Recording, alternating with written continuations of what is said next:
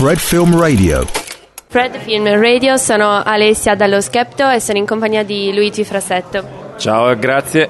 Ciao Luigi, raccontaci un po' di cosa ti occupi. Allora, oggi a Skepto mi avete visto nelle vesti di traduttore, ma solo perché ho vissuto diversi anni a Londra. Io in realtà sono un musicista, musicista cinefilo, per questo sono qui allo Skepto e sono diventato un po' parte della famiglia, quindi eh, interpreto anche per gli ospiti che arrivano, perché eh, ho, come dicevo ho vissuto diversi anni a Londra e quindi sono pratico di inglese e in più sono pratico di cinema, quindi per certe terminologie sono più versato di altri.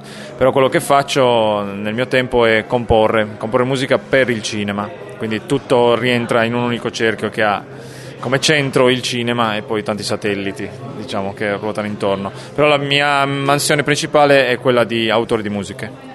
Hai un posto particolare dove ti ispiri per comporre musica? Beh, molto banalmente casa mia, perché io eh, vivo eh, in campagna, nell'agro della Romangia, eh, vicino a Sorso, un paese in provincia di Sassari. E lì è un posto dove c'è un'alienazione dorata, si sente solo il canto degli uccelli e in lontananza il mare, quindi eh, per comporre l'ideale, anche per, se poi per diciamo, far vivere questa musica e acquisire idee per farne altra, poi devo rientrare nella città. Dato che componi per il cinema, ti è mai capitato di aver avuto delle difficoltà con i registi? Uh, sì, eh, svariate volte. La più comune è quella del regista che eh, si innamora della cosiddetta temp track, la traccia temporanea, che è una prassi comune dove un regista eh, prende dei brani più o meno famosi e li usa in una traccia temporanea che serve per dare ritmo al montaggio.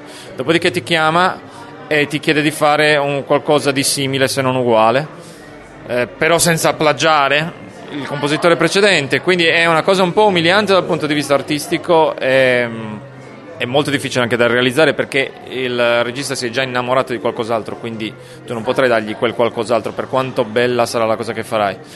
Questa cosa è anche un risvolto positivo però perché avere delle limitazioni quando stai creando è un po' lo sprone della creatività stessa quindi eh, no, non, non, posso lamentarmi.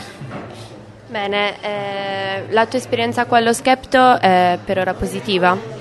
Ah sì, questo è il settimo anno consecutivo che sto qua, ormai siamo una famiglia, ma lo dico sempre a tutti quanti, quelli che incontro, Skepto è il miglior festival che si organizza in Sardegna, non festival del cinema, festival punto. Per, eh, nonostante, cioè, non solo per la qualità altissima della selezione, ma soprattutto per l'atmosfera che si crea e per la possibilità che si ha fra eh, creatori, artisti, addetti ai lavori di conoscersi, frequentarsi, interagire, passare del bel tempo e magari far anche nascere nuovi progetti come è successo tantissime volte qui a Skepta. Ci sono delle collaborazioni particolari che vorresti fare? Che vorrei fare? Oh, eh, qua mi, mi, tocca scrivere una lettera d'amore a uno piuttosto che a un altro. No, non posso sbilanciarmi, però ammiro molto il lavoro di Matteo Incollu, che è il regista di Disco Volante, che è un cortometraggio che trovo geniale. Qualche altra tua passione? Uh, mm, sono uno abbastanza limitato, a parte cinema e musica, nient'altro direi. sono, sono il classico nerd, eh, un po' fissato anche per questo poi eh, le azzecco tutte quando devo tradurre perché normalmente sono tutte quante cose di cui so perché sono uno che ha poche passioni e in quelle passioni fa molto molto approfondimento. Da quando è nata questa passione per la musica e per il cinema?